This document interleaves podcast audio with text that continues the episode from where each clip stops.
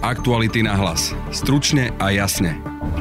Skončí rezník na čele RTVS. Poslanci dnes posunuli do druhého kola Luboša Machaja a Jaroslava Rezníka. No a toho koaličné strany podporiť neplánujú. Budete počuť Kristiana Čekovského z Oľano. Očakávam aj od strany SAS, že teda budem rád, ak sa v druhom kole pridajú a podporia pána Machaja. A Anu Zemanovú z OSAS. Takže v druhom kole podporíme pána Machaja. V druhej téme podcastu sa pozrieme na to, aký môže byť ďalší vývoj v koalícii. Šéf SAS Richard Sulík si zobral čas do budúceho týždňa, kedy by mala zasadnúť Republiková rada strany a rozhodnúť o ďalšom postupe v koalícii. O téme sa prosprávame s politologom Hradoslavom Štefančíkom. Saska určite nemôže prísť po 6. júli a povedať, viete čo, nakoniec sme si to rozmysleli, ideme e, ďalej tak, ako sme išli doteraz a nemáme žiadne ani pripomienky, ani podmienky, ani ultimáta. Práve počúvate podcast Aktuality na hlas a moje meno je Denisa Hopková.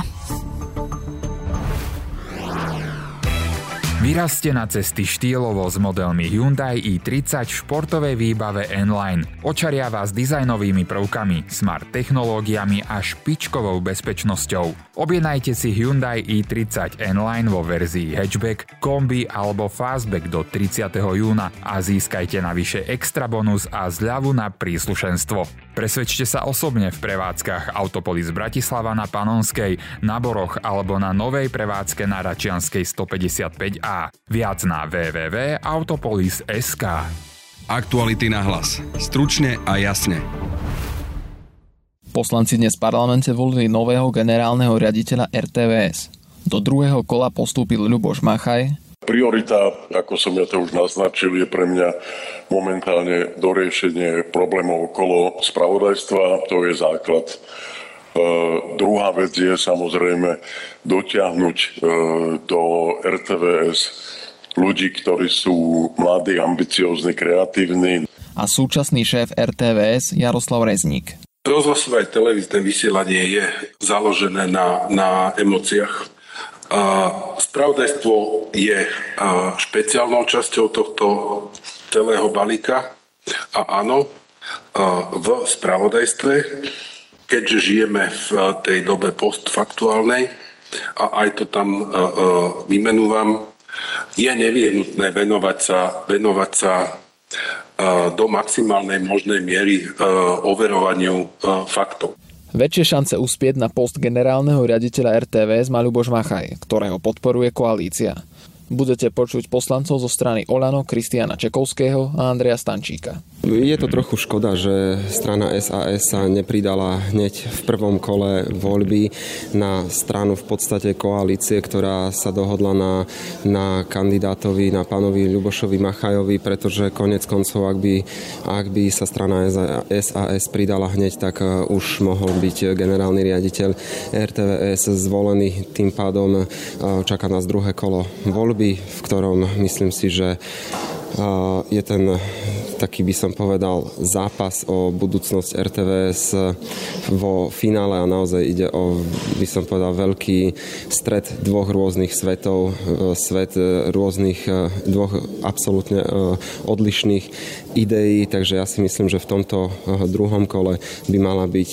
voľba demokratickej časti pléna Národnej rady úplne jasne nastavená a samozrejme e, toto očakávam aj od strany SAS, že teda budem rád, ak sa v druhom kole pridajú a podporia pána Machaja. A prebiehali rokovania medzi stranou SAS pred prvou voľbou? Treba sa možno aj ich opýtať, nakoľko v podstate podporili e, kandidáta, ktorý v konečnom dôsledku okrem e, asi ich poslaneckého klubu nezískal ďalšie dodatočné hlasy. My sme sa samozrejme snažili, absolútne sme sa snažili, aby okrem e, podpory nášho poslaneckého klubu, aby okrem podpory ďalšieho koaličného partnera mal pán Machaj podporu aj ďalších poslancov, nezaradených poslancov. Oslovili sme, oslovili sme naozaj aj stranu SAS, aby už v prvom kole podporili pána Ľuboša Machaja, avšak e, na tie dôvody, prečo sa tak nestalo, sa treba opýtať ich. My sme ich naozaj že poprosili o tú podporu, aby, aby sme mohli vylúčiť to, že tá, tá voľba dopadne katastrofálne, aby sme to vedeli vylúčiť hneď v prvom kole, ale myslím si, že je to na dobrej ceste. Aké sú tri najdôležitejšie veci, ktoré by mal zmeniť nový generálny riaditeľ? Tých vecí je samozrejme viac, ale na vašu priamu otázku aj asi jasná odpoveď. Jednou z takých hlavných priorít je spravodajstvo, ktoré hovorí, o ktorom hovoril pán Machaj aj vo svojom projekte ako jedna z kľúčových vecí. A aby, ale aj viacero kandidátov, ktorí boli na verejnom vypočutí, hovorili o kvalite spravodajstva do budúcna, aby sa, aby sa jednoducho tá kvalita výrazne zlepšila. A tým dôvodom bude asi to, že sme tu 5 rokov rokov sledovali veľmi výrazný taký úpadok a hodnôt, čo sa týka pravdivosti a, a úcty k faktom. Nechcel by som akoby e, znížiť kvalitu práce všetkých e, redaktorov a novinárov, ktorí v RTVS pracujú. Sám som v minulosti medzi nich patril, ale e, skôr, skôr to smerujem na, na ten manažment a na to vedenie, ktoré tam bolo a ktoré niekoľkokrát v ostatných mesiacoch ukázalo, alebo aj rokoch ukázalo, že v prípade takých dramatických situácií, ako bola napríklad pandémia a COVID alebo nástup vojny na, u našich susedov, tak jednoducho nezvládli nielen z hľadiska rýchlosti pokrytia takejto situácie, ale aj z hľadiska, z hľadiska snahy zabrániť konšpiráciám a rôznym dezinformáciám e, v ich priestore. Čiže toto naozaj smerujeme, smerujem aj ja k tomu, že takýmto spôsobom to e, vedenie v minulosti nezvládalo a myslím si, že aj na základe toho potom tí kandidáti na vypočutí prikláňali veľký dôraz na spravodajstvo. Druhá možno taká e, ďalšia vec je, že je to Okrem spravodajstva s tým súvisí samozrejme profesionalita. Je veľmi dôležité, aby človek, ktorý bude v RTVS a nový riaditeľ, tak jednak aby poznal dobré to prostredie, pretože je to naozaj veľmi veľká inštitúcia, zamestnávajúca 1500 zamestnancov a je veľmi dôležité, aby takýmto zamestnancom boli ich nadriadení, aby boli profesionáli, aby to boli ľudia z ich oblasti, aby, aby vyhodnotili vyhodnocovali rôzne zmeny vo vysielaní, či už rozhlasovom alebo televíznom na základe dát a faktov a nie pocitov. Takže je naozaj veľmi dôležité, aby budúci generálny riaditeľ sa obklopil veľmi schopnými ľuďmi. Toto je, myslím si, že veľmi dôležité. A samozrejme potom tou treťou vecou je projekt rozvoja projekt rozvoja, akým spôsobom do budúcna RTVS rozvíjať, e, čo všetko tam treba zmeniť a zlepšiť aj v rámci vysielania. Toto je už samozrejme na každom kandidátovi a v prípade, v prípade pána Machaja, tak tam sú e, jasne zadefinované veci aj v jeho projekte. No a taká možno ešte jedna vec, ktorá bude s tým súvisieť, bude financovanie. Takže ja verím, že budúci generálny riaditeľ otvorí možno aj otázku financovania tak, aby, aby bolo stabilné, aby nebolo tak rozdrobené a tak, tak nestabilné, ako tomu bolo doteraz. A ak to bude možné a bude to v našich silách, tak budeme v tomto smere napomocní, aby naozaj RTVS bola z dlhodobého hľadiska zastabilizovaná finančne. Tak hlasoval som po dohode na klube za pána Machaja. Je to kandidát, ktorý bol tou nezávislou komisiou vyhodnotený ako jeden z dvoch najlepších, že kandidát, ktorého vyslovene odporúčili odborníci, takže sme si vypočuli na klube hlas odborníkov. Takisto zavážilo aj, aj to, že mnohí ho poznali osobne, za celú jeho kariéru ukázal integritu, takže myslím, že je to ten správny kandidát. A čo sa týka rokovaní, tak zatiaľ sme teda, zatiaľ nás čaká teda druhá voľba. Výsledky budú za chvíľku asi známe.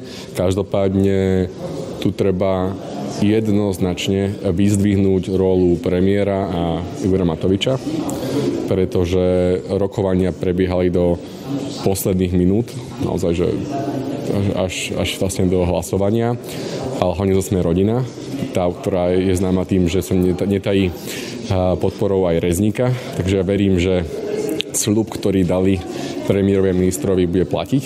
A v druhom kole v prvom, ak, ak nie v prvom, tak v druhom kole zvíťazí pán Machaj. Spolu so stranou Olano podporila Ľuboša Machaj aj Sme rodina. Budete počuť poslanca Petra Pčolinského. Sme sa dohodli na voľbe kandidáta pána Machaja, ktorého budeme podporovať aj v zajtrajšom druhom kole. Prečo? Výsledok vlastne vznikol po 1,5 hodinovej diskusii, čiže nebudem tu rozprávať konkrétne, ale zhodli sme sa, že takto k tomu pristúpime. Hovorili ste, že druhom kole bude zhoda koalície na jedno mene. Prečo nebola už v prvom kole? Nepovedal som, že zhoda koalície. Povedal som, že minimálne zhoda medzi Oľano a Smerodina. Strana SAS volila pána Buzu. Čo urobia v druhom kole zajtra o 11. To ja v tejto chvíli neviem povedať, to sa musíte pýtať ich. Rozumiete tomu rozhodnutiu voliť pána Tibora Buzu, keďže bolo zrejme, že do toho druhého kola sa asi nedostane?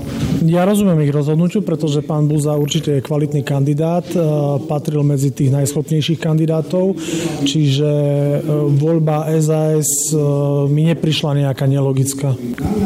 Ale keby prišla tá dohoda a bolo by zrejme, že už po prvom kole mohol pán Machaj vyhrať a byť generálnym riaditeľom, takže prečo toto neprišlo? Reaktor, vidíte sám, že koaličná rada nefunguje viac ako mesiac. Koalícia veľmi, veľmi ťažko medzi sebou komunikuje a komunikácia medzi SAS a Oľano je na nulovom bode, čiže tu je aj odpoveď. Strana SAS podporila v prvom kole kandidáta Tibora Búzu. V druhom kole by mala strana podľa Anny Zemanovej podporiť rovnako ako ďalšie strany v koalícii Ľuboša Machaja. My sme oznámili, že pre nás je, bolo smerodajné odporúčanie odbornej komisie, kde v rámci toho, zelené, toho semaforu v zelenom bol pán Buza a pán Machaj, takže v druhom kole podporíme pána Machaja. Strana Smer podporila súčasného generálneho riaditeľa RTVS Jaroslava Rezníka. Budete počuť poslanca Richarda Takáča. Ako kandidáta si brala strana Smer? Uh, pána Reznika. Ja keď som akože vnímal nejaké tie základné informácie, tak ako z hľadiska tých ostatných nominantov pre mňa najviac vychádzal pán Reznik. Aj keď nie som úplný odborník na túto problematiku, ale aj kolegovia, ktorí sa v tejto problematike vyznajú, tak mi odporúčili pána Reznika. A aké boli tie dôvody, že prečo pán Reznik? Ja som vysvetlil, že nie som úplne na tom odborník a moji kolegovia, ktorí sa v tejto problematike vyznajú a a hlavne sa venujú tomu dlhodobo, odporúčili tohto pána. Aktuality na hlas. Stručne a jasne. Momentálne vítam v štúdiu politologa Radoslava Štefančíka. Dobrý deň. Dobrý deň, prajem. Téma, o ktorej sa budeme rozprávať, je teda to, že sa ohlasila zvolenie mimoriadnej republikovej rady na 6. júla, kde sa teda má rozhodnúť, ako bude pokračovať v koalícii. Taká úvodná otázka, že či to podľa vás vyzerá na podobne veľkú koaličnú krízu, akú si pamätáme pred rokom, keď napokon došlo teda k výmene Igora Matoviča za Eduard Hegera. Určite je to veľká koaličná kríza, ktorú SAS, eh, ale aj ostatné politické strany budú musieť nejakým spôsobom eh, vyriešiť. A samozrejme teraz je otázne, že ako to dopadne, ale v každom prípade je táto koaličná kríza eh, dosť intenzívna aj keď zase na druhej strane vidím tam určitý priestor na to, aby si koaličné strany dohodli e, nejaké mantinely do budúcna a vedeli vládnuť aj ďalej. Richard Sulik hovorí, že potrebujú si zobrať e, čas, porozprávať sa na, na tej republikovej rade, že čo ďalej a možno prísť nejakými podmienkami. Niektorí špekulujú, že či teda napríklad nebude podmienka Sasky e, odchod Igora Matoviča z vlády. Vy teda čakáte čo? S čím teda možno po tom 6. júli príde Saska? Saska určite nemôže prísť po 6. júli a povedať, viete čo, nakoniec sme si to rozmysleli, ideme e, ďalej tak, ako sme išli doteraz a nemáme žiadne ani pripomienky, ani podmienky, ani ultimáta. Tak e, toto sa mi zdá ako vysoko nepravdepodobné, skutočne pravdepodobne, už len aby pôsobili pozitívne smerom k voličovi, hlavne k tomu svojmu voličovi, tak musia stanoviť si nejaké podmienky, e, za ktorých budú v tejto vládnej koalícii pokračovať. Tá oficiálna podmienka by mohla byť samozrejme odchod e, Igora Matoviča, ale Igor Matovič už odišiel vtedy, keď e, si vymenil s Eduardom Hegerom svoje pozície aj napriek tomu, že sa e, mocensky nič nezmenilo, že Igor Matovič je práve stále ten človek, ktorý, e, ktorý robí rozhodnutia a Eduard Heger ich e, možno, že skôr vykonáva, ako keby ich robil. Ale myslím si, že to už je dosť veľké sústo, aby žiadali odchod Igora Matoviča, pretože kam odíde Igor Matovič? Igor Matovič odíde potom do parlamentu, pretože on bol zvolený ako poslanec, jeho mandát nezanikol, len sa neuplatňuje v tomto okamihu, to znamená, že vrátil by sa do parlamentu, ale Igor Matovič ako šéf politickej strany, ktorá má v parlamente najviac poslancov, by bol stále prítomný na každej koaličnej rade. Pravdepodobne by bol prítomný na každej alebo až po každej druhej tlačovke e, Olano. Takže asi by táto podmienka bola úplne zbytočná a Igor Matovič by robil to, čo robil doteraz, len by nebol minister, minister financí, ale bol by možno, že šéf poslaneckého klubu, ale s rovnakým mocenským ťahom na bránu, ako to bolo v minulosti, či už v pozícii predsedu vlády alebo v súčasnosti ministra financí. Takže si myslím, že táto podmienka to nebude možno, že to bude ale úplne nejaká iná podmienka, ktorá tiež bude súvisieť s mocenskými rošádami. Možno, že by to mohlo byť redefinovanie koaličnej zmluvy, pretože koaličná zmluva už niekoľko mesiacov nezodpovedá realite. SAS má ministra, ktorého by nemala mať, respektíve ministerku a, a za ľudí nemá ministra, ktorého by mala mať. Takže už len to je vec alebo záležitosť, kvôli ktorej by mohla byť koaličná zmluva otvorená a v rámci nej by sa mohli skutočne redefinovať jednotlivé mocenské pozície. Tým pádom by sa prišla o ministerku, tak to asi teda by nechceli?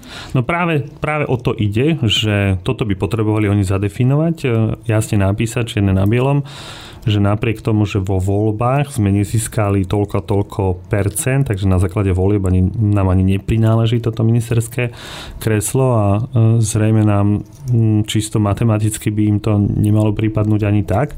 Ale ak si to takto zadefinujú, popri tom k tomu pridajú nejaké iné podmienky, tak si viem predstaviť, e, že Igor Matovič, respektíve zvyšok koalície, by im na to e, vedel dať súhlas. Na druhej strane, keď si pozrite vyjadrenia, napríklad dnes e, na denníku N bol rozhovor s pánom Vyskupičom z OSAS, on tiež hovoril, že Igor Matovič by nemal byť ministrom financí a oni aj dlhodobo ako keby vyjadrujú nespokojnosť práve s Matovičom, veď aj Gröling napríklad kvôli platom učiteľom a podobne. Čiže viete si predstaviť, že by teda ohlásili, máme republikovú radu, dohodneme sa, ako pokračujeme v koalícii a zrazu teda by nežiadali žiadnu zmenu od Igora Matoviča? No, dôležité by bolo, ako by to odkomunikovali samozrejme, tak ale žiadať odchod Igora Matoviča je skutočne e, až e, príliš veľká požiadavka na nich. Nemôžeme ju samozrejme vylúčiť a to, že pánovi Vyskupičovi sa nepáči e, Igor Matovič, respektíve nie je s ním spokojný, tak to je úplne prírodzené, pretože Igor Matovič sa v prieskumoch verejnej mienky pravidelne nachádza niekde úplne na spodku, takže to je aj to je aj informácia smerom k voličovi. Halo, s týmto politikom, s, ktorými, s ktorým nie ste vy spokojní, nie som spokojný ani ja, respektíve celá naša politická strana. Takže to je úplne také prírodzené politické posolstvo smerom, smerom k voličovi. Ale čo je veľmi dôležité je, že v koalícii jedna strana nehovorí do, e, k nomináciám alebo do nominácií inej politickej strany a toto by bolo vlastne tiež e, jedno z tých, e, jedno z tých vyjadrení, ktoré by ne, úplne nekorešpondovalo s dobrými vzťahmi v koalícii. Hlavne keď sa o tom hovorí verejne. Ak by ale teda napríklad sa prišla s touto podmienkou, čisto teoreticky, tak vy si viete predstaviť, že by Eduard Heger, ktorý má formálne tú možnosť zasiahnuť proti Matovičovi, e, sa aj k tomuto kroku odhodlal, lebo predsa len ide o šéfa najväčšej koaličnej strany a tie posledné týždne ukazujú, že Igor Matovič má v klube Oľano stále vysokú podporu. Áno, zase by som zdôraznil to jedno slovo, ktoré ste povedali a síce, že Eduard Heger má skutočne tú formálnu moc.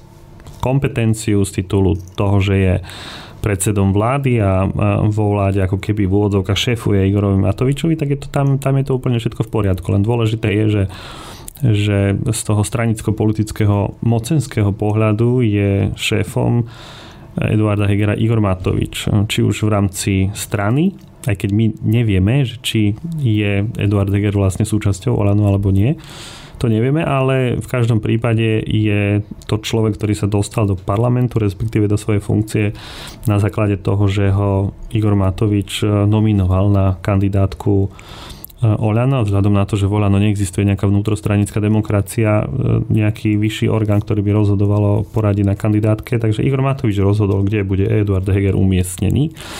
Takže v tomto prípade je to veľmi komplikované hovoriť o, Eduard, o Eduardovi Hegerovi ako človeku, ktorý by mohol nejakým spôsobom Igora Matoviča dostať e, z pozície ministra financí, pretože Eduard Heger má Igora Matoviča za šéfa. On hovoril, že bude hľadať, keby to, to riešenie, všetky scenáre sú v hre, nejak takto hrubo parafrázujem, čiže on keby to úplne nevylúčil, ale vy teda hovoríte, že to vlastne ani nie je možné pri tej podpore, aj ktorú má Igor Matovič v klube. Je to možné len v takom prípade, keď Igor Matovič s tým sám bude súhlasiť. Určite sa to neurobí.